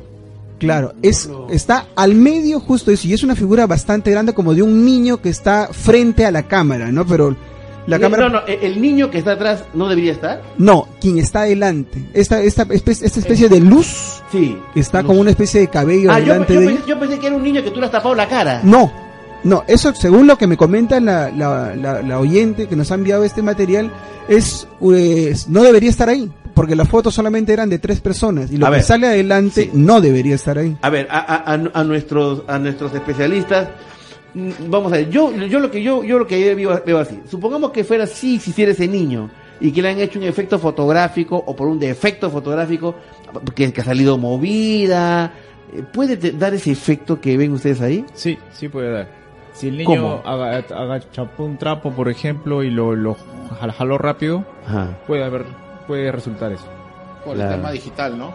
No, no, porque como está de noche, hay mucha mucha lluvia, mucho ISO alto, velocidad lenta con el celular, velocidad lenta, cualquier rastro fuerte, rápido, se va a registrar. Claro, aquí el tema eh, sería, amigos, de que han tomado, son cuatro personas que se han tomado la foto y uno de ellos ha salido medio pero movido. Es bastante, pero es bastante pronunciado también, ¿no? Ya. Está bastante pronunciado, eso es lo que... ¿Qué significa eso? Lo que llama la atención. Mira, ¿sabes lo que veo yo? Yo veo una niña de espaldas. ¿Una niña de espaldas? Ah, como si fuese un cabello. Sí, un cabello. No, pero abajo están las orejas, mira. Sí, abajo está la oreja. Abajo están las, hay una de las orejas que está de frente. No, ahí parece que algo ha movido con, con brusquedad. y dejó el rastro y dejó el rastro. ¿no es eh. cierto? también se me ocurría. O sea, a veces puede pasar, amigos, de que uno toma una foto, una foto normal, y alguien sale movido, alguien sale con un aspecto medio fantasmagórico, y después mandan la foto y dicen, miren, este, eh, acá hay un fantasma, y en realidad no es sino un efecto de la, de la cámara, ¿no? Podría ser eso. Ahora ellos dicen que no, que solamente eran tres personas y el cuarto no, no estaba. Entonces hay un tema ya, ¿no? De, de, ver hasta qué punto puede ser eso verdad o no. O, también puede ser una uña, un dedo, no sé, cualquier cosa mm. del que tomó la foto, ¿no? Así, ¿no? Eh. Sí, pero ve abajo el cabello blanco y abajo la, la, encima de la cabeza, esta cabeza está negra. ¿no? Entonces Pones un dedo en el un dedo en el lente. Un dedo en el lente también podría ser, ¿no? sí, interpretarse, ¿no? el, fantasma con cara de dedo, ¿no? O sea, sí, pues este es dudosa, ¿no? Es dudoso, sí. Es bastante Como el mono. Sí. Muy bien. Bueno, estamos llegando ya a la parte final. Siempre con nuestros especialistas nos queda corto el tiempo. Eh, la, la, anterior foto sí, me parece que es la, la, del, la del niño sí, fuerte, ¿no? Fuerte, perturbadora. Y la otra, la de los ojos, habría que ver si es que esta, más, esta, ese cráneo no tiene ojos. Y eso lo vamos a dilucidar el día de mañana. Bueno, eh, Carlos Guamán, Miguel Flores, muchas gracias ¿ah? por venir esta noche aquí. Sí, sí, divertido, divertido. Claro, ustedes tienen ustedes sus teléfonos para poder sí, este, cualquier de... conectarse con ustedes. Por Facebook a La Mecánica del Video, búsquenos en Facebook como La Mecánica del Video. La Mecánica del Video. Sí, al 94657-2383. Repítalo, por favor, caballero. 94657-2383. Muy bien, y a ti también, mi querido Miguel, gracias por venir esta noche. Encantado, Choy. Ok, muy bien. Eh, no hay tiempo para más, queridos amigos. El día de mañana tenemos, el día de mañana no se olviden de están citados todos, toda la comunidad dimensional. Van a estar aquí a partir de las 7 de la noche todos los superhéroes de la Comic Con eh, Lima y encima hemos vamos a traer a todos los demonios de la obra de teatro El. No sé si va a ser un enfrentamiento entre el bien o entre el mal. Aquí Jean Paul me dice no, va a haber una zona que es la zona Comic Con de superhéroes y otra zona que es la zona de los eh, de los demonios, del terror. Zona de terror. Yo creo que va a haber un enfrentamiento. ¿ah? Yo quiero ver a Astarte luchando contra el Capitán América. ¿ah? Como los muñequitos que se pelean así. Y encima, en el medio, voy a estar yo. Alucinante, ¿ah? alucinante. No se pierdan el día mañana, 7 de la noche. El lugar, Paseo de la República 3866 San Isidro.